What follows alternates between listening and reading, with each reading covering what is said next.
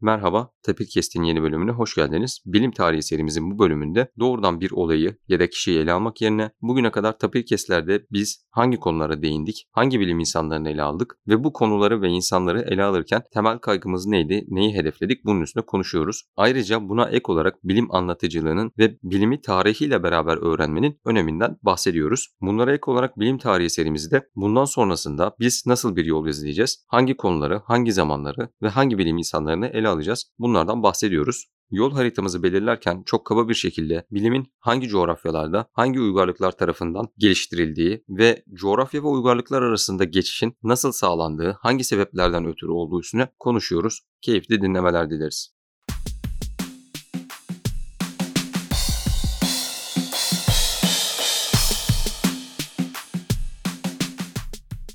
Sen hocam hoş geldiniz. Hoş bulduk Halil. Hocam özel olarak bilim tarihini konuştuğumuz bir serimiz var. Siz de her bölümümüzde bilgilerinizi bizle paylaşıyorsunuz ve bilimi sadece günümüzde neler yapıyoruz ve gelecekte neler yapacağız olarak değil, bilim tarihini neden çekiyoruz, neden bunlara ihtiyaç duyuyoruz, neden böyle bir kaygımız var zaten. Hem bilim tarihine giriş bölümünde hem GAMO bölümlerinde bilimsel anlatıcılığını konuştuğumuz bölümlerde ve bilim tarihi bölümlerinin hemen hemen hepsinde tekrar tekrar gündeme getirdik. Eğer günümüzde konuştuğumuz konuları iyi bir şekilde anlamak istiyorsak bunun geçmişini ve gelişimini de bilmemiz lazım ve bunun tamamı bir kapsayacak şekilde bir bilgi hazinesi, bilgi bankası geliştirmemiz gerekiyor. Bu nedenle biz de bilim tarihi serisiyle hem kendi okuduğumuz, kendi bildiğimiz alanları pekiştirmek hem de insanlara bir nebze de olsa bilim tarihi konusunda katkıda bulunabilmek için böyle bir seriyi başlatmıştık. Bu serimize biz Gamov'la başladık çünkü Gamov bilim anlatıcılığının en iyi örneklerinden biri bizim için. Gamov'un bilim anlatıcılığı, çocuklar için yazmış olduğu bilim kitapları ve bunların etkileri sayesinde günümüzde pek çok insan etkilenmiştir ve bilime yönelmiştir, tekniğe yönelmiştir ve bunu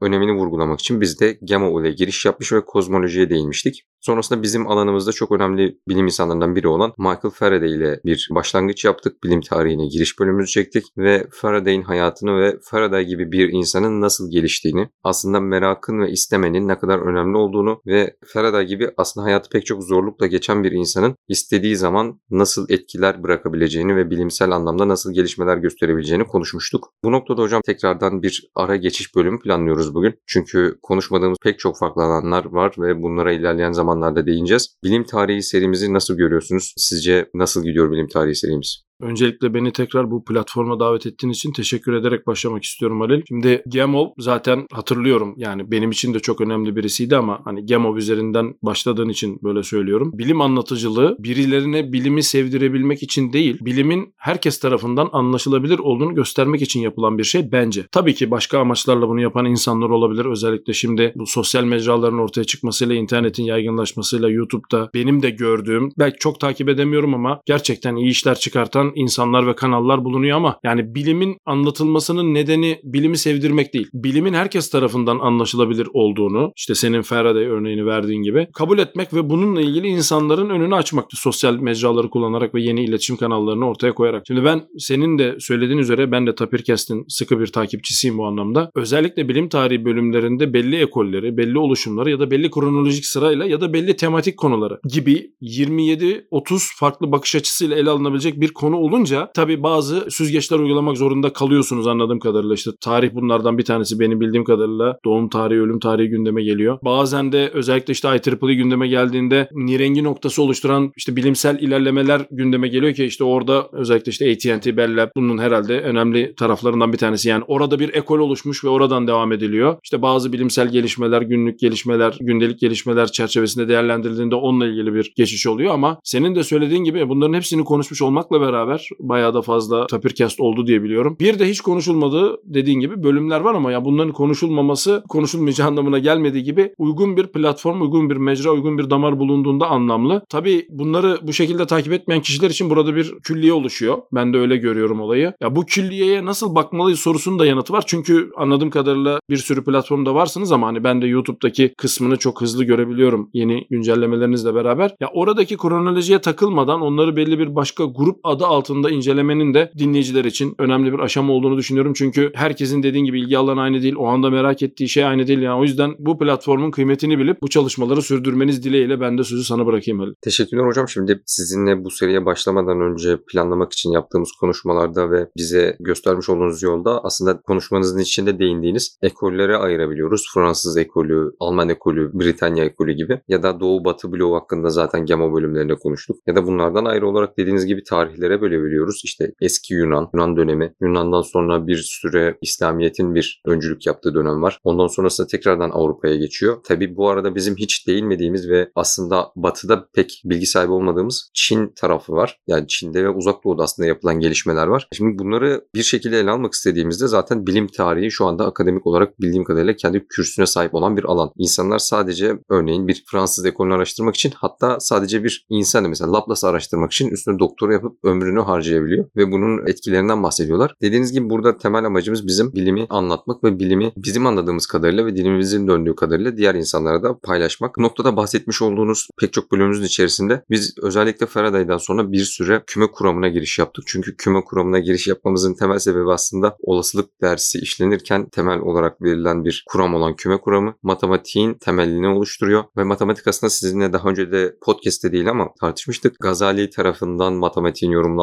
bilimin matematikle gelişmeye başlaması, matematiğin etkileri ve matematiğin oldukça yani Platon'un okulunda da bunu görebiliriz. Geometri olarak aslında orada kapıda hani geometri bilmeyen giremez deniyor ama o zamanlar matematik, geometri birbiriyle iç içe. Bunları ayıramayız. O yüzden matematiğin önemini ve matematiğin kurucu unsuru olan küme kuramını şu an kabul ettiğimiz kurucu unsuru olan küme kuramı ile serimize başlamıştık. Burada Kantor'dan, Kroneker'den, Kantor'un ardından Frege'den, Russell'dan, Whitehead'den bahsettik. Dirihlet'e değinmiştik. Almanya'ya gittik. Britanya'daki tartışmalardan bahsettik ve aslında Kantor'un nasıl bir hayatı olduğuna değinmiştik. Nasıl zor bir hayat olduğunu. Sonrasında da yine bilimde bir devrim niteliğinde olan istatistiksel bakış açısına değinip istatistiksel mekanik ve gürültü kavramına giriş yaptık. Bu iki konu aslında matematiğin bir rigor yani bir temele oturtulması ve sonrasında gelen olasılıksal hesaplar ve olasılığın matematiğe girişi 19. yüzyıl ve 20. yüzyılda benim bildiğim kadarıyla yaşadığımız en önemli değişimler bilimde diye düşünüyorum hocam. Şimdi bıraktığın yerden şöyle devam edebiliriz Halil. Küme kuramı bizim için önemli. Şu ayrıntıyı da göz önünde bulundurmak lazım. Yani Kantor'un küme kuramı zaten konuştuk. Hani orada dinleyenlerimiz bakabilirler. Konuşmadıysak da yanlış hatırlıyorsam da burada bir kere daha söyleyelim kısaca. Kantor'un amacı küme kuramı değil. Kantor Fourier serilerinin yakınsaklığıyla alakalı uğraşırken ortaya çıkan bir durumun işte yakınsamanı belli kesikli noktalarda nasıl yakınsadığıyla alakalı ya yakınsıyor işteyi rahatsız olup nasıl yakınsıyor anlamak üzerine işte gerçel sayılar üzerinde çalışırken ortaya çıkartıyor. Böyle bir amacı yok tekrar ediyoruz. Yani amaç tamamen Fourier ile alakalı. Yine Fransız ekolüne atıfta bulunuyoruz ama yani işaretler ve sistemlerle alakalı bir durumla ilgili çıkmıştı ortaya. Yani sonuçta burada görmemiz gereken bence görmemiz gereken senin de söylediğin gibi özellikle işte Laplace'la beraber çok güçlü bir şekilde daha önceden mevcut olanın bir matematiksel çerçeveyle beraber artık bilim dünyasına kazandırıldığı bir 19. yüzyıldan bahsediyoruz. Çok ilginçtir ki ben bunun tesadüf olduğunu düşünmüyorum. İşte senin de söylediğin gibi yani hemen akabinde kıta Avrupa'sında ve Britanya'da özellikle işte Maxwell'ın ve istatistiksel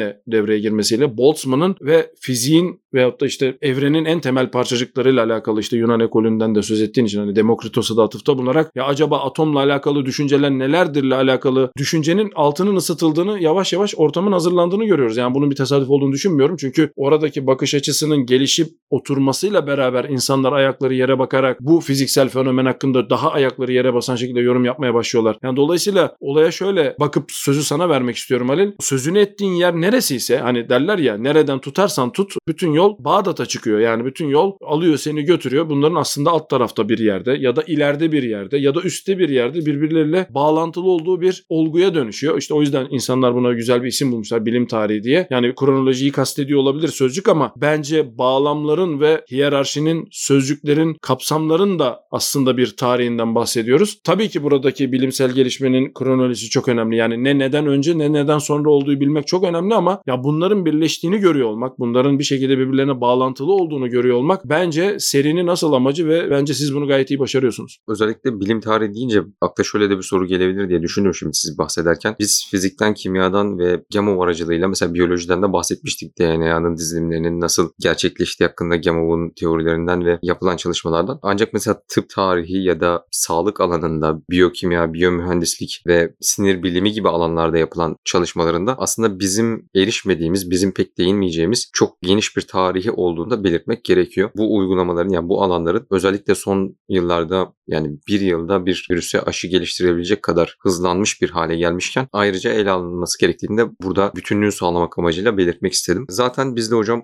tekrar konumuza döndüğümüz zaman termodinamikten, gürültü kavramından ve atomların aslında varlığının kanıtlanmasının 20. yüzyılın başlarında gerçekleştiğinden bahsettikten sonra özellikle Laplace'ın doğum günü tarihine de yakın olduğumuz için bildiğim kadarıyla 23 Mart 1749'da doğan Laplace'ı ele almıştık ve böylece Fransız ekolüne giriş yapmıştık. Laplace'tan sonra Laplace'ın yapmış olduğu hem matematik hem fizik hem kozmoloji alanındaki çalışmalara değinip sonrasında aslında hem dönemdaşı hem de yaptığı çalışmalarla bir nevi hoca ve öğrenci ilişkileri olan aslında orada büyük bir çevre var. Fourier, Carnot ve Lavoisier ile bilim tarihi bölümlerimize devam ettik. Carnot zaten termodinamiğin kurucularından biri olarak geçmekte. Fourier matematiksel analizin matematikteki zaten kümeler kuramının bahsettiğiniz gibi ortaya çıkmasına sebep olan teoriyi ortaya atan, kuramı ortaya atan kişi. Lavoisier de bilimsel araştırmaların, deneyciliğin aslında ve metrik sistemin kurucularından biri olarak özellikle değinmiştik. Bu dört insanın da bu önem sırasına göre bilimin aslında farklı farklı noktalarda temellerini oluşturduğu için 19. ve 20. yüzyılda ele aldık ve bu arada yine günlere ve Tapir'in yapmış olduğu çeşitli çalışmalara denk geldiği için Nyquist, Huffman ve Wiener gibi bilim insanlarına değindik. Özellikle Wiener'in nasıl çığır açtığından, Nyquist'in yapmış olduğu çalışmaların haberleşmeye etkilerinden ve Huffman'ın da yine geliştirmiş olduğu yöntemlerin ve yapmış olduğu çalışmaların hem hesaplama hem de haberleşme kuramına olan etkilerinden bahsettik. Şimdi bu noktada biz acaba hangi yönde gideceğiz? Öncelikle kronolojik olarak baktığımızda aslında her ne kadar Mısır'ın ya da Sümerlerin çeşitli hesaplamalar yaptığı ve bunlara çeşitli yöntemlerle erişebildiğimizi bilsek de biz bilim tarihini genelde diğer insanların da başlatmış olduğu gibi daha doğrusu Avrupa'da en azından bizim aldığımız eğitimde başlatılmış olduğu gibi Thales'ten önce 6. yüzyıllardan başlayarak bir giriş yapmak istiyoruz. Tabii ki Mısır ve Sümerliler de ayrı bir konu ve onları da zaman olursa ele alırız. Sonrasında ise yine dediğimiz gibi bir şekilde İslam'a, Anadolu'ya ve Endülüs'e geçmemiz gerekiyor. Bundan sonra da savaş gibi ya da fikri açıda yaşanan gelişmeler gibi sebeplerden ötürü bilimsel gelişmedeki bayrağın İslam'dan Avrupa'ya geçmesinde ele alacağız. Burada da çok önemli isimler var. Hani Yunan'da Thales, Anaximenes, Anaximandros gibi isimleri konuşarak başlayıp sonrasında Zeno, Epikür, Hipparchus, Aristarchus ya da Eratosthenes gibi isimleri yani oraya zaten girdiğimizde neredeyse isimlerini saysak bir 5-10 dakika kayıt almamız gerekiyor hocam. Yani bunun sonrasında İslam'da yaşanan gelişmeler özellikle Kindi, Harezmi, İbni Heysem, İbni Sina, İbni Rüşd, Gazali ve ismini daha burada anmadığımız pek çok bilim insanı gibi bilim insanları var ve bu bir süre İslam'da kalıp hem Endülüs tarafında da yaşanan gelişmeler var. Sonrasında tarihsel açıdan baktığımızda burada üretilen eserler bir şekilde Avrupa'ya transfer ediliyor ve Avrupa'da çevirilerle Avrupa'nın bunları öğrenmesiyle beraber aslında Avrupa Yunan felsefesini genellikle İslam'ın yapmış olduğu çeviriler üstünden hem Arapça ve varsa da Türkçe kaynaklar üstünden kendi dillerine çevirerek elde ediyor diye biliyoruz. Ve bu noktada ilk olarak Yunan'la başlamayı planlıyoruz ve artık biraz daha sistematik bir şekilde ilerlemek amacıyla Yunan'dan ve burada ilk akla gelen Thales, Anaximenes ve Anaximandros ile başlamayı ve bunun devamında getirmeyi planlıyoruz. Tabi Thales deyince akan sular duruyor. Çünkü dediğin gibi belki kültürel olarak ya da aldığımız eğitim gereği diğer tarafları hiç bilmiyoruz. Kapalı çevrim dediğin gibi orada bir Çin var, Hint kültürü var. Hatta işte belki son döneme kadar gelinen Ruslar bile konuştuğumuz üzere daha 20. yüzyıla kadar ne yaptıklarını Batı literatürüne açmakta hala zorlanan bir durumda. Hani bunları bir kenara bırakırsak Thales dediğin gibi bir bence güzel bir başlangıç noktası olacak. Çünkü Thales her ne kadar bilimsel eserlerden gördüğümüz kadarıyla kendisinin orijinal yazmalarından neredeyse hiçbir şey kalmadığı halde bunu da bu vesileyle söylemiş olalım. Nereden biliyoruz? İşte bu diğer elimizde kalan ve atıfta bulunan eserler üzerinden biliyoruz. İşte bunlardan bir tanesi çok meşhur olanlardan bir tanesi işte Aristarkus. Aristarkus'un eseri yok ama Aristo'nun ve Eflatun'un doğrudan Aristarkus'un eserinden alıntı yaptığını biliyoruz. Yani o alıntılar vasıtasıyla bu görüşlere vakıf olduğumuz için Thales'in burada dediğin gibi önemli bir başlangıç noktası olarak seçilmesini gerçekten ben de çok büyük sevinçle karşılıyorum. Ancak dediğin gibi Thales'in açmış olduğu yolda 3-4 tane tema çıkıyor. Hani kronolojik olarak bahsediyoruz ama tema da önemli burada anladığım kadarıyla. Çünkü dediğin gibi yani geometri ya da o zamanın matematiği diyelim bir bakış açısıyken felsefe, mantık, ayrıca kozmoloji ve bunlar doğanın anlaşılması üzerine. Yani daha sonra kıta Avrupa'sında doğa bilimcisi adını verdiğimiz belki İslam kültüründe de çok sık karşılaşılan işte medrese kültüründe yani bir bilim insanının hangi cephanelerle donatılması gerektiği konusunda hemen hemen hepsini bir arada bildiğimiz kadarıyla kadarıyla yazılı olarak aktaran ilk insanlardan bir tanesi Thales. Yani yazılı kültürden bahsediyorum. Yani hem geometri alanında yapmış olduğu çalışmalar hem doğayı anlamak üzerine yapmış olduğu çalışmalar hem kainatı anlamak üzerine yapmış olduğu çalışmalar hem de felsefi bir ekolün işte varsayılan odur ki işte ana damarı olduğu işte Eflatun ve Aristo ekollerine doğru daha sonradan ayrılan kısımda kendisinin bir nirengi noktası olduğu. Dolayısıyla Thales gerçekten önemli. Bu konuda benim ek olarak söylemek istedim yani hemen hemen dönemdaş olan Anaximandros'un da çok önemli bir bilim tarihini değiştiren düşünce yapısını ortaya koyduğu varsayılıyor. Bilimsel okumalardan bunu görüyoruz. Yani Thales'in ortaya koymuş olduğu ekollerle Anaximandros'un bilimsel düşüncenin ilerleyişi ta işte Kant'a kadar hatta pozitifizme ışık tuttuğu iddia edilen o düşüncesinin köklerinin atıldığı kısım geliyor ki yani dolayısıyla naçiz bu konuda eğer bir görüş sahibi olacaksam ben şunu söylerim. Kronolojik olarak ilerlerken kaçınılmaz olarak ekollere ve dallara ayrılıyor. Yani bilim zaten böyle bir şey. Yani Thales'in ortaya koymuş olduğu ekollerle işte Anaximandros'un o düşünce tarzı bir araya getirildiğinde bence gerçekten inşallah sizlerin de desteğiyle bizleri de eğer uygun görürseniz burada bildiğimiz kadarıyla aktararak güzel bir podcast serisi oluşur diye düşünüyorum ama ya bunu söylerken şunu da söylemeden edemeyeceğim Halil yani senin konuşmanın ortasında bahsettiğim bir ayrıntı var. Özellikle işte tıp bilimi mesela hani yani bizim şu an tıp dediğimiz ama o zaman insanların yine belki de doğayı anlamak üzerine insanı da bunun merkezine koyduğu bir bakış açısıyla özellikle Hristiyan öğretisinin biraz işte mevzuyu Orta Doğu'dan alıp batıya taşıdığı bir durum da var. Yani insanların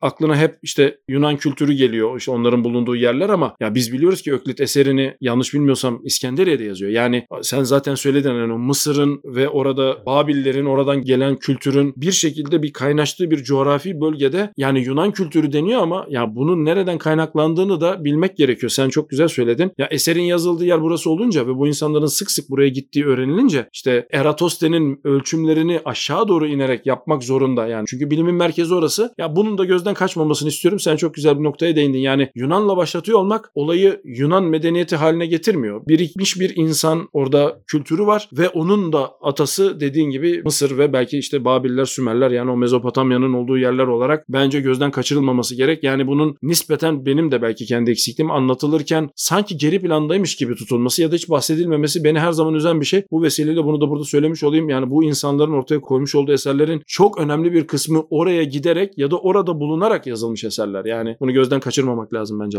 Hocam aslında dediğiniz gibi bildiğim kadarıyla zaten Yunan döneminin bitişi bir nevi Roma'nın yaşamış olduğu askeri ve siyasi krizlerden ötürü bunun ekonomik etkilerini de birleştirdiğimizde İskenderiye'deki kütüphanenin ve aslında Roma İmparatorluğu'na dahil diğer bilim merkezlerinin de gerekli fonu desteği bulamayıp bir süre sonra hatta halkın yağmalamaya başladığı, oradaki yazmaları tahrif ettiği için olduğunu bilim tarihine baktığımızda görüyoruz. Dediğiniz gibi Yunan dediğimizde sadece şu an aklımıza gelen siyasi haritadaki Yunanistan'a ait olan yer değil. Hatta İtalya yani Sicilya ve o İtalya'nın çizme şeklinde bulunduğu yer. Belki Karadeniz çünkü Karadeniz'de de Sinoplu Diyojen var mesela her ne kadar bilim tarihi açısından değil biraz daha felsefe açısından incelesek de yani insanlar Akdeniz, Ege ve büyük ihtimalle Marmara Karadeniz bölgesinde gemi ticaretinin yoğun olduğu, gemiyle ulaşımı sağlandığı bölgede yaşıyorlar ve bu yaşayan insanların ortaya koymuş olduğu bilimsel gelişmeler. Zaten bu bölgeler aslında baktığımızda biraz daha İslam'ın çıkmış olduğu coğrafyaya ve alana yakın olduğu için ve İslam'ın burayla doğrudan bir ilişkisi olduğu ve İslam'ın ilk başlangıçlarında insanların Hicaz bölgesinden İslam'ı yaymak amacıyla dışarı seyahat ettiğini, bir nevi bir cihat yaptığını ve bu cihat seyahatleri ve aslında savaşları sırasında bu kaynaklarla karşılaştığını ve bu kaynakların dilini anlayabilen kişiler tarafından da İslam'a geçtiğini biliyoruz. Ben burada şunu vurgulamak istiyorum Halil. Yani coğrafi açıdan bakıldığında az önce de söyledin yani şimdi tabii bu isimleri veriyoruz İskenderiye, Yunan dediğin gibi yani şu anki siyasi haritalar tabii insanların aklında canlanıyor ama unutmamamız gereken bir şey var. Bunların merkezinde Anadolu var. Yani mesela işte bir sürü burada ismini bile saymadığımız senin de az önce söylediğin büyük düşünürlerin, büyük bilim insanlarının hemen hemen hepsi şu andaki, şu andaki yani bizim şu anda siyasi haritamızda içinde olan Anadolu topraklarında aslında yaşamışlar, bulunmuşlar. Ya bunun ne kadar önemli bir, kıymetli bir miras olduğunu görüp ama bir taraftan da şu anda içinde bulunduğumuz durumu göz önüne alıp kat etmemiz gereken mesafenin ne kadar önemli olduğunu düşünüp geçmişimizde övünmenin ne kadar önemli olduğunu bilsek de asıl işlerin geleceğe yönelik çalışmalar olduğunu hatırlamak adına da ben bunu gerçekten bu çabayı çok kıymetli buluyorum. Yani burada sadece herhalde o İonya'yı saysak şu anda Anadolu toprakları içerisinde kalan kısmıyla dediğin gibi başlı başına herhalde aralıksız konuşsak 20 dakika sürer. Sadece isimlerini saysak geldiği yerleri sayınca iki katına çıkıyor. İşte dediğin gibi Sinoplu Diyojen gibi işte Galen gibi yani tıp alanında yapılmış en önemli çalışmalar zamanında. Yani bunları biliyor olmak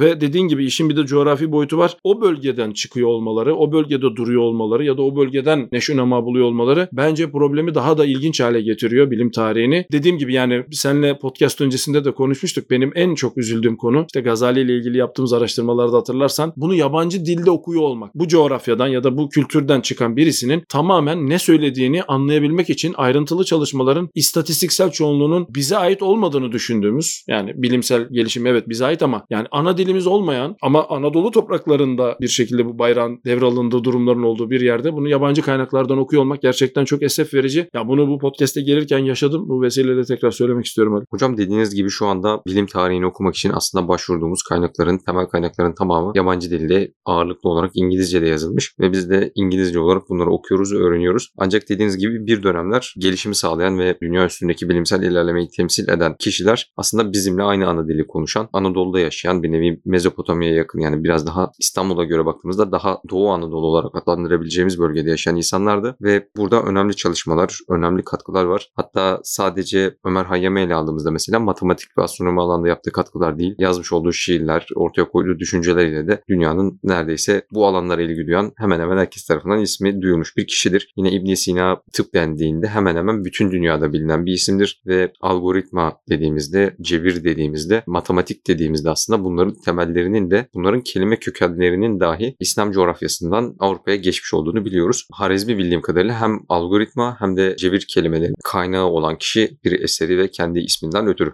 Şimdi öyle bir güzel bir noktaya getirdin ki konuyu Halil. Ben şunu da söylemeden edemeyeceğim. Şimdi dediğin gibi ya değinmediğimiz daha doğrusu tırnak içerisinde bizim kendi ajandamıza göre belki biraz daha geri planda durduğu biraz mühendislik ağırlıklı gidiyoruz malum. Konularda öyle ilginç gelişmeler var ki ben mesela yine bu az önceki konuda bağlantılı şunu da söylemek istiyorum. Belki çoğu insan da bunu böyle düşünüyordur. İşte hep örneği verilen hatta kendisine ait bir ekonomi modeli olan bunun üzerine Nobeller dağıtılan Robinson Crusoe eser işte meşhur bilinen. Ya Robinson Crusoe İbni Rüşd'ün ve İbn Tufeil'in eleştirel olarak ortaya koyduğu Haybin Yaksan eserinin en son İbn Sina'nın da üzerinden bir kez daha geçtiği yani o düşünsel silsileden bahsediyorum. Haybin Yaksan eserinin uyarlanması. Yani şimdi Haybin Yaksan'ı bilmeden ya da Haybin Yaksan'ın çok sonraki dönemde bilmiyorum. Önceyse lütfen bağışlasınlar beni dinleyenlerimiz ama çizgi filminin bile çok son dönemde görüldüğü bir durum var. Yani ama Robinson Crusoe'un filmi çekilmiş, eseri yayınlanmış. Herkese öyle anlatılmış. Ya bu düşünce sanki ilk defa Robinson Crusoe'un neşreden kişi tarafından yapılmış varsayılıyor ama Robinson Crusoe'u yazan kişi işte Daniel arada Defoe hocam sanırım. Çünkü benim ilkokulda ilk okuduğum kitaplardan ve beni en çok etkileyen kitaplardan biriydi. Sürekli köyde falan böyle Robinson Crusoe'yu taklit etmeye çalışırdım. ilginç olan ama Daniel Defoe'nun ön sözünde Haybin Yaksan'a atıf var. Ya beni rahatsız eden ve üzen konu bu. Yani siz bu bilimsel jargona ve bu bilim tarihine sahip çıkmazsanız birileri sahip çıksa bile size aktarılırken yolda başına gelenler yüzünden sanki sizden ayrıymış gibi sanki sizin hiç ufkunuzda dimağınızda yokmuş gibi size sunuluyor ve bir süre sonra bu norm haline geliyor ve işte ondan sonra işte öğrenilmiş çaresizlikler ya da sen yapamazsıncılara doğru gidiyor. Yani ben Robinson Crusoe örneğini bu noktada gerçekten çok çarpıcı bulurum. Yani eserin kendi ön sözünde asıl kopyasında Haybin Yaksan'dan ilham alınarak yazıldığı yazıyorken yani yazarı tarafından bunun alınıp çok çeşitli tabii felsefik siyasi şeyleri de var. Yani yaklaşımları var. Yani en azından Robinson Crusoe yani Daniel Defoe tarafından ortaya kondu ve aa bunlar kopyacı denemez. Orada gerçekten çok ilginç bakış açıları da var. Okuyanlar muhtemelen bana hak vereceklerdir. Ya, Haybin Yaksan'ın bakış açısının üzerine bazı politik bakış açıları da konarak konuyor o eser ve bir katkı sunuluyor. Ben ama yani bu noktada hani Robinson Crusoe örneğini gerçekten çok vurucu buluyorum. Aynı Yunan ekolünün sanki Yunanistan'dan dediğin gibi yani siyasi haritaya bakıldığında ya da işte İonya bölgesi de olabilir fark etmez. Neresi dediğinizin bir önemi yok. Ama İskenderiye'nin unutulduğu bir bakış açısı varmış gibi ya da İskenderiye nedense hep dördüncü cümlede ortaya çıkıyor. Belki de bence hep birinci cümle olmalı gibi bir durum da söz konusu. Yani bu yüzden bu bilim tarihi podcastlerini ben gerçekten çok kıymetli buluyorum. Bunların en azından hatırlatılması gerekiyor ya da en azından bizim nefesimiz yettiğince bunların da farkına varılması için bunların bir şekilde platformlara konması gerektiğini düşünüyorum Ali. Hocam bu noktada mutlaka dinlediğinizi hatta bireysel olarak da kendisiyle görüşme imkanını bulduğunuzu hatırlıyorum sanırım. Oktay Sinanoğlu bilim tarihinde aslında mutlaka bahsetmemiz gereken ve Türk bilim insanı olarak dünyaya damga vurmuş bir isimdir ve son dönemde kendisinin birkaç konuşmasını dinleyip kitaplarına bakma imkanım olmuştu. Özellikle o sizin bahsettiğiniz biraz kendimizi alçak görme konusunda gerçekten önemli katkıları var diye düşünüyorum ve bunların dediğiniz gibi biraz siyasi, politik sebeplerle bilinçli olarak bir nevi yapıldığını kendisi söylüyor. Buradan bilim tarihi konuşurken Oktay Sinanoğlu hocayı da anmak isterim hocam. Hocayı rahmetle anıyoruz. Hayattayken görüşme şansı bulmuştuk dediğin gibi. Ancak şu tabii ilginç bir konu Halil. Yine bu konuyla bağlantılı olduğunu düşünüyorum düşünüyorum. Her zaman söylenen işte lobi, X lobisi, Y lobisi. Geçenlerde bir yerde denk geldiğimiz ya X lobisinden öne çıkan adam boş bir adam da mı? Yani X lobisi tamam kabul edelim bunu. Ya peki öne çıkan adam boş bir adam mı? Ya buradan şu sonuç çıkmasın. İşte Nobel ödülü alan insanların istatistikleri her zaman yapılan bir şeyler. Ama boş değiller o insanlar. Yani boş değiller bir şekilde. Ya buradan bizimkiler boş sonucu çıkmasın lütfen. Problem şu. Sayıyı artırmak gerekiyor. Ya bu sayıyı artırmazsan görünür olmuyorsun. Görünür olmazsan radara takılmıyorsun. Radara takılmazsan senden bahsedilmiyor. Senden bahsedilmeyince işte böyle oluyor. Yani sonuç bence bu. Bu açıdan yani bilim anlatıcılığını bu açıdan da çok önemli buluyorum. Yani her ne kadar biz şu anda nispeten kendi alanlarımızda ve özellikle derslerde çok adı geçen kişilerin de biraz açıkçası öne çıktığı podcastler yapıyor olsak da burada bize de düşen az önce işte sözünü ettiğimiz gibi medeniyetin beşiği dediğimiz işte Göbekli Tepe çıktı en son. Yani ben bunu da yine naçiz müsaadenle bir anımla tamamlamak istiyorum. Yani çok konuştuğum farkındayım ama kuzey tarafta yani özellikle işte kıta Avrupa'sının dışında İngiltere tarafında bir yere gittiğimde orada en eski yerleri gezme şansı bulmuştum çok kısa bir dönem. Sordum en eski neresi? Şu ifadeyi duydum. Oo dediler burada çok eski. Yani ne olabilir en eski? En eski şey işte 800 yaşında diyor. 800 de çok eski diyor. Göbekli Tepe'nin yaşına baktığında ya da sen de biliyorsun muhtemelen senin doğduğun büyüdüğün yerde de öyledir. Yani 6000 yaşında bir çömlek çıkıyor ve insanlar onu kenara atıyorlar. Yani tabii bunu bir fütursuzca tavır olarak söylemedim. Yanlış anlaşılmasın. Saygısızlık olarak söylemedim. Yani o kadar çok ki 6000 yaşında olan şey bizim orada. Çıkan mermerleri köşe taşı yapıyor insanlarımız. Her ne kadar tasvip etmesek de. Ya bu birikimin gözden kaçmaması gerekiyor Halil. Bunun öne çıkartılması gerekiyor. Ama bunu söylerken şöyle bir romantizmle söylemiyorum. Ne iyi gidi günler biz ne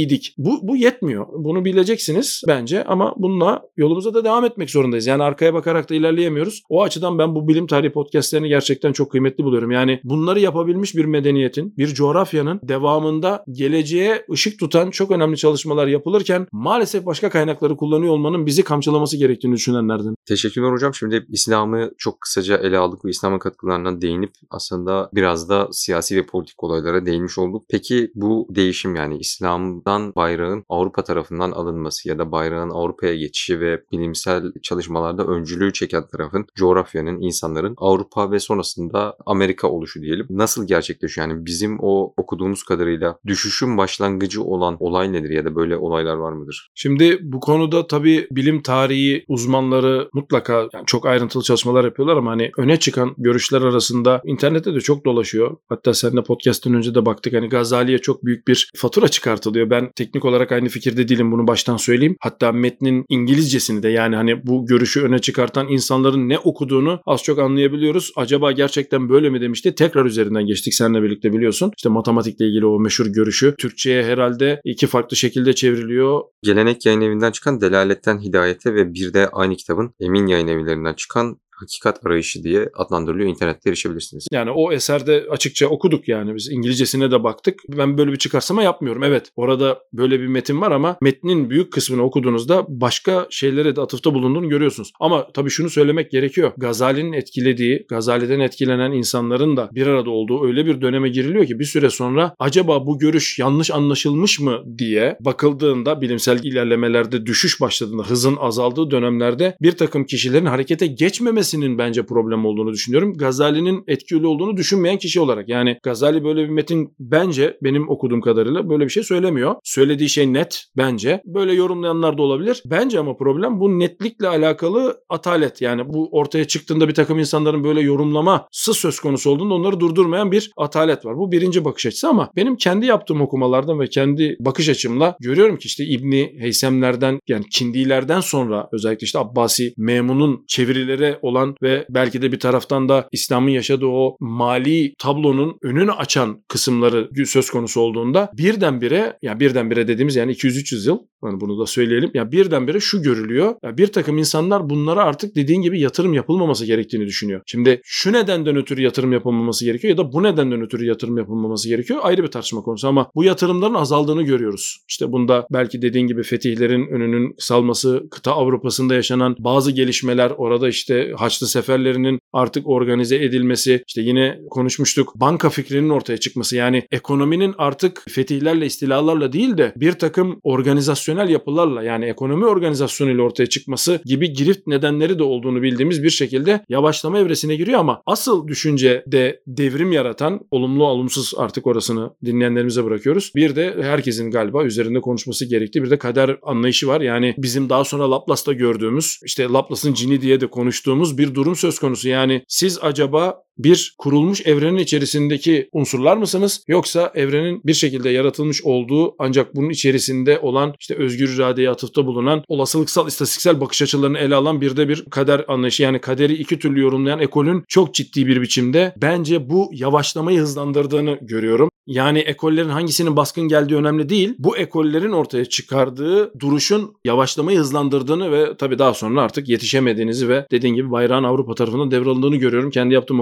okumalardan ama tabii dediğim gibi yani bence faturanın tamamen Gazali'ye yıkıldığı bazı internette dolaşan rivayetler var. Ben işte eseri de söylediğiniz gayet güzel. Tekrar okunduğunda biz de seninle emin olmak için tekrar okuduk podcast'ten önce. Acaba gerçekten böyle bir şey var mı diye önemli bir pasajdan bahsediyoruz. 8-10 paragraf. Eğer bu blok halinde okunursa böyle bir sonucun çıkartılabileceği mümkün ama başka şeylerin de söylendiği ortada. Yani şimdi hani bunu demiştir deyip mührü vurup suçlu Gazali'dir demenin ben çok açıkçası doğru olduğunu düşünmüyorum. Ama dediğin gibi yani bunların hepsinin bir araya geldiği böyle bir 100-150 yıl var. Bu 100-150 yılda ekonomik nedenler işte bir taraftan dediğin gibi kaynakların artık düzgün organize edilememesi ve Avrupa'da ekonominin, ekonomi dediğimiz şeyin şu anki anladığımız anlamda ekonominin temellerinin atılmasıyla alakalı bir durum söz konusu. Bu üçü galiba o işte 150 yıla tekabül ediyor ki Emevilerin artık yavaş yavaş bilim tarihinden diyelim silinmeye başladığı ya da adlarının geçmemesine başladığı yerden itibaren ilginç bir şekilde İtalya kökenli biraz yani İtalya'ya atıfta bulunan bir durum söz konusu ve geçişin ben özellikle matematik alanında olmasını da bu noktada Halil önemli buluyorum. Yani kozmoloji alanındaki geçiş de değil de biraz matematik alanındaki geçişin öne çıktığını öngörüyorum. İşte yani tabii çok ayrım net değil ama matematik ağırlıklı geçişlerle beraber kozmolojiye geçen ve oradaki İslam kültüründen alınan medresenin artık Hristiyan kültürüne uyarlanmış halinin yani ilginç bir şekilde Batı kültürü yeni bir şey yapmıyor. Sadece dediğin gibi tam ifade o bayrağı devralıyor. Ve orada çok hızlı ilerliyorlar. Dediğin gibi ondan sonra da zaten Kopernik'e, Kepler'e yavaş yavaş gelmiş oluyoruz. Gerçekten ilginç bir geçiş orası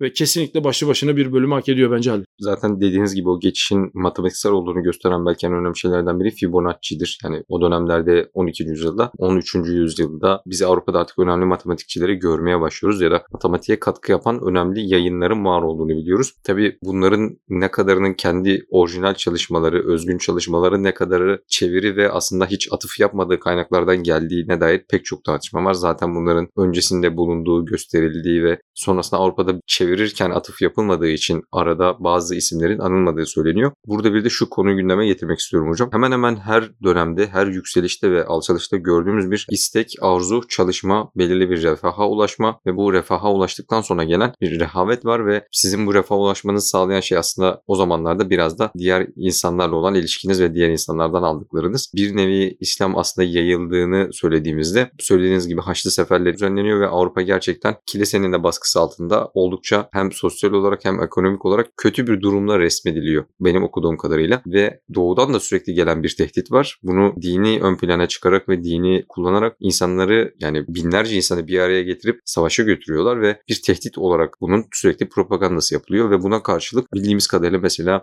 imparatorların artık özellikle İstanbul'un fethinde kullanılan toplarla beraber de ve oradaki artık ateşli silahların başlamasıyla batıda bilimi kullanarak kendilerini güvenceye alma yani bunu bir ihtiyaç olarak hissetme ve yine coğrafi keşiflerle beraber o gelen zenginlikle beraber bunu kendilerini güvenceye alma ve kendi ekonomik refahlarını yükseltmek için bilimin önemli bir araç olduğunu keşfedip buna yatırım yaptıklarını düşünüyorum. Kendi naçiz hani okumalarım gördüğüm kadarıyla ve kendi düşünceme göre. Şimdi silah ekonomisi diyelim. Ya savaş ekonomisi hala öyle. Yani şu anda bile öyle. Yani bunu muhtemelen insan belki homo sapiens'a dayandırmak gerekecek. Yani bu belki türümüzün bir özelliği. Hani diyorlar ya feature or bug yani bilmiyorum hangisi özellik mi kusur mu. Bu ama yani gördüğümüz yazılı tarihte de ortada. E, istisnai durumları yok değil. Örnek işte genelde Mısır medeniyetini verirler. Yani biraz kapalı çevrim yaşıyorlar. Barışçıl tırnak içerisinde olduğu söyleniyor. Çok zorda kalmadıktan sonra saldırgan bir tavır ortaya koymadıklarını söylüyorlar. Neandertallerin benzer şekilde hani yeteneklerinin en azından homo sapiens'a göre alet kullanmada ileri gittiğini ama çok savaşkan olmadıkları gibi durumlar söz konusu. Hani bunlar çok ayrı bir tartışma konusu ama benim senin söylediğine ek olarak şunu söylemek istiyorum. O sözün ettiğin çevrim çok önemli. Yani bir grubun refaha erişmesi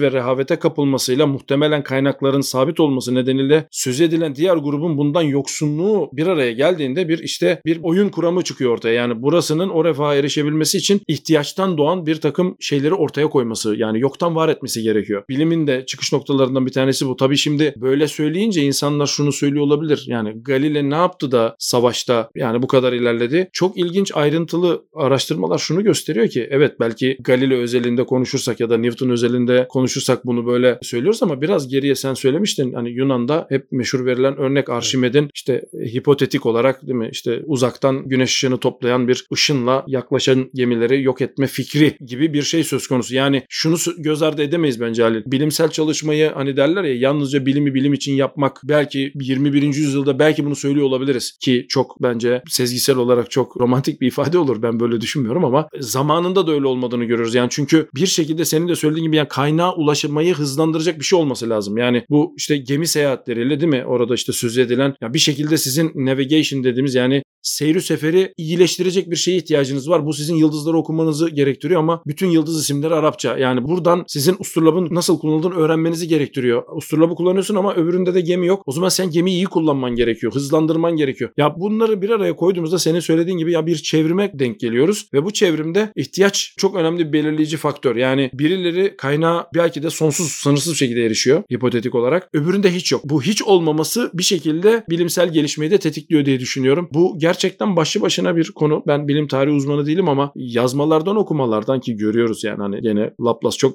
geçti bunu da söylemek lazım. Fourier yani Napolyon'un dediğin gibi yani top prosesini top sürecini iyileştirmek için fon ayırdığını biliyoruz. İşte Lavoisier'in dediğin gibi dünyanın değişik yerlerinde basınç ölçmesi. Ya bunu niye yapıyorsun ki? Yani değil mi? Otur oturduğun yerde ölç değil mi? Ya bu bir şekilde kaynakların nasıl tabi doğayı anlamak başta olabilir yanlış anlaşılmasın. Lavoisier bununla oturup daha iyi bir silah yapıp milleti patlatalım demiyordur muhtemelen ama ya bunun buraya yaradığını ya da bu fonların bu sahiplerle insanlara verildiğinde göz ardı etmemek gerekiyor bence. Hocam bu noktada bilim tarihinin Avrupa'daki gelişimini aslında dediğiniz gibi biz Fransız ekolü incelerken oldukça değinmeye çalıştık. Kimlerden etkilendiğinden, Galileo'nun, Kepler'in, Kopernik'in yapmış olduğu çalışmalardan hem Laplace'da hem Fourier'de hem Carnot'da hem Lavoisier bölümlerinde kısaca değindik. Bu alanı da Avrupa'daki gelişmeyi de aslında ele alacağız ve oradaki gelişmelerden de bahsedeceğiz. Peki günümüze geldiğimizde özellikle bir gürültü kavramı ve istatistiksel mekanikle bir giriş yaptığımız aslında 20. yüzyıl ve 21. yüzyıl bilimi var. Burada baktığımız zaman daha önceki binlerce yılın birikimi bir anda toparlanıp bir anda işte çığır açıcı gelişmelerle bir devri kapatan gelişmelerle bugün aslında yani bundan 100-150 yıl önce matematiğin temellerini tartışıp işte küme kuramını kurup atomun varlığını kanıtlamak için kafayı yiyen bilim insanlarından bahsedip 100 yıl önce daha yeni atomun varlığını kanıtlamışken bugün biz geçtiğimiz haftalarda spektrum bölümlerinde mesela kuantum bilgisayarlarda konuşuyoruz ve o istatistiksel hesaplamanın, olasılıksal hesaplamanın, malzeme bilimindeki ilerlemenin, yapmış olduğumuz çalışmaların, otomasyonun, yapay zekanın ve geldiğimiz noktanın ne kadar çığır açıcı noktalara geldiğini, akıl almaz noktalara geldiğini ve bunun gelişiminin hızlanma hızının da katlanarak arttığından bahsediyoruz. Burayı anlayabilmek için özellikle temellerini anlayabilmek için ben 20. yüzyılın sonları ve 21. yüzyılın başlarında yaşanan gelişmelerin bu zamana damga vurmuş bilim insanlarını incelemek istediğimizde de özellikle Avrupa'da yer alan Einstein, Heisenberg, Pauli, Dirac, Schrödinger, Planck, Niels Bohr gibi bilim insanlarını ya da kısaca büyük ihtimalle saydığımız isimlerin çoğu vardır. 1928 Solvay konferansı vardı sanırım. O fotoğrafta yer alan takım elbiseli beyefendiler ve hanımefendileri anmamız yeterli olur diye düşünüyorum hocam. Şimdi tabii o konferans çok epik bir resim. Tabii o gerçekten çok önemli. Ben sen söylerken bir taraftan da şunu düşünüyordum Halil. Özellikle bu söyledin ya yani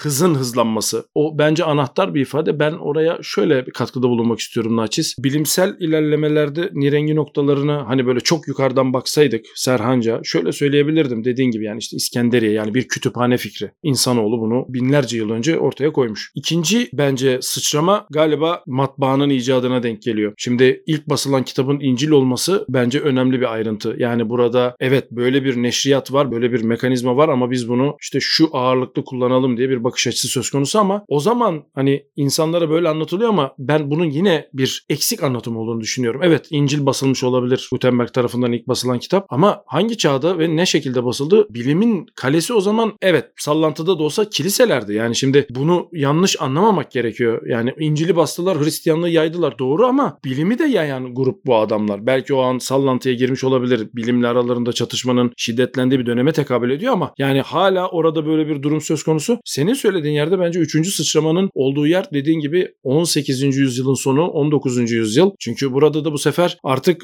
doğayı anlarken bir dilin gerekliliği yani bundan önce matematiği ayrı çalışan insanlar vardı. İşte doğa bilimcileri ayrıydı ama 18. yüzyıl itibariyle özellikle tabii Isaac Newton ayrı bir yere koyuyorum yani. Çünkü çok az kişilerde böyle özellikler var. Doğayı anlarken bir de matematiği yapan kişiler var. Bir de bunu alıp bir üst Laplace gibi yere koyanlar var. İşte 18. yüzyıl, 19. yüzyıl. İşte o sırada dediğin gibi bir kuantum paradigması ortaya çıkıyor. Yani bütün bakışını değiştiren, kainatı anladığını düşünürken aslında hiç anlamadığını sana söyleyen bir sıçrama var. Ben senin söylediğin yere gelirken dördüncü sıçramayı da ben internete vermek istiyorum. Bu benim şahsi fikrim. Hızlanmayı hızlandıran çok önemli bir araç. Yani şu an bugün değil mi şurada dünyanın bir ucuyla sadece birkaç tuşa tıklayarak konuşabiliyoruz, bilgi paylaşabiliyoruz. Tabii ki beşincisinin ne olacağını ben öngöremiyorum ama yani burada dört tane ben gördüğüm büyük bir sıçrama var. Yani kütüphane fikri, işte Gutenberg'in öyle anlatıldığı için yani matbaa fikri, kuantum sıçraması yani mevzuyu anlamadığımızı söyleyen bir bakış açısına sahip olabileceğimiz gerçeği ve bunun 19. yüzyılda 20. yüzyılın başlarında ortaya çıkması ve şimdi de internet ve bir de belki bilim tarihine bu perspektiften de bakmak önemli olabilir Halil. Teşekkürler hocam. Şimdi burada bu gelişmeyi kronolojik olarak göz önüne koyduğunuzda en son interneti gündeme getirdiğinizde benim aklıma şey geldi mesela Yunan devrinde olabilir, İslam'da olabilir ya da Orta Çağ'da olabilir ve şu anki imkanlarımızı düşündüğümüzde o dönemde yaşayan herhangi bir insana gidip dünyada öyle bir dönem gelecek ki dünyanın her tarafına hem bakır hem de fiber optik dediğimiz ışıkla haberleşmek için kilometrelerce uzunluğunda her yere kablo çekecekler. Her mahallede, her evin önüne bu kablolar gidecek ve sen buradan bastığın zaman bu kablolar sayesinde ki yani o zamanlar düşündüğümüzde belki dünya üstündeki toplam bakır madeni miktarından belki çok daha fazlası harcanmıştır yani bu kabloları çekmek için. Böyle bir şey olacak dese zır deli diye büyük ihtimalle tımarhaneye kapatırlardı bu insanı. Bilimsel gelişmeyle beraber bu birikimle beraber bir zamanlar çılgınca, akıl dışı, kesinlikle gerçekleştirilemeyecek olan fikirlerin aslında şu an bizim için ne kadar vazgeçilmez, hayatımızın merkezinde yer alan bir şey olduğunu da görüyoruz. Bilim tarihini incelemek bence bu nedenleri hani kendimiz gelecekte yapacağımız işlerin perspektifini belirlemek için ne ölçüde ilerlemek kaydedebileceğimizi belirlemek için buradan da çıkarım yapıp kendi hedeflerimizi daha iyi belirleyebiliriz diye düşünüyorum hocam. Ben senin söylediğine ek son olarak şunu söylemek istiyorum Halil. Bilim tarihinden bahsediyorken az önce sözünü ettiğim sıçramaları da bir kenara koyarak sıçramaların bir de gizli kahramanlarından bahsetmek gerektiğini düşünüyorum. Bilim kurgu. Yani bilim tarihi ilginç bir şekilde bilim kurgu edebiyatını da diyelim yanına alarak sıçrama yaptıran ve benim kendim naçiz çok beğendim. İşte Jules Verne'in işte Ay'a Yolculuk ben çok küçük yaşlarda okuma şansı bulmuştum. Çok etkilenmiştim. Beni daha sonra yaşım ilerledikçe etkileyen bir insanın bunu benden yüzyıllarca önce düşünüp yazıya alıp şu anda insanlara bu ne ya saçma sapan böyle fikir mi olur dediği yerde bilimsel gerçeklikleri aslında kendince o günkü bakış açısıyla bilebildiği kadar ve muhtemelen danışarak ortaya koyduğu yerde nasıl bir sıçrama yaptığını gösteren önemli bir parçası olduğunu düşünüyorum. Yani fiziksel gelişmeler bir yana bilim tarihine katkıda bulunan bir de bilim kurgu dizini var. Bilim kurgu geçmişi var. Bilim kurgu katkıcıları var. Ben bunun da çok önemli bir şey olduğunu düşünüyorum. Çünkü bazen çalışmalara çok dalabiliyorsunuz. Ufkunuz daralabiliyor ya da gerçekten ufku o insanlar kadar ileri insanlar olmayabiliyorsunuz. Ama bilimle alakalı, bilim tarihiyle ilgili bilim kurgu yazarlarını okuduğunuzda hiç sizin ufkunuzda olmayan şeylerin olasılıklar listesine girdiği, belki çok uzakta olabilir, belki imkansız olabilir ama ya birisinin bunu düşünüyor, biliyor olması beni her zaman heyecanlandırmıştır. Dolayısıyla o sıçramalara ben bilim kurguyu da eklemek gerektiğini düşünüyorum Ali. Teşekkürler hocam katıldığınız için. Ben teşekkür ederim Ali. Bu bölümümüzü bir bilim tarihi serimize ara durak olarak belirleyip buradan sonra aslında neleri ele alacağız ve hangi yönde ilerleyeceğiz bunlardan kısaca bahsetmek istedik. 20. bölüme denk gelmiş olması da biraz tesadüf oldu diyelim. Çünkü özellikle seçtiğimiz bir şey değildi. Sadece günü de değerlendirdiğimizde, yaptığımız çalışmaları değerlendirdiğimizde arada böyle bir ne yaptık, neleri konuştuk ve neleri konuşacağız bunun kısa bir özetini dinleyicilerimizle paylaşmak istedik. Herkese iyi haftalar dileriz. Görüşmek üzere.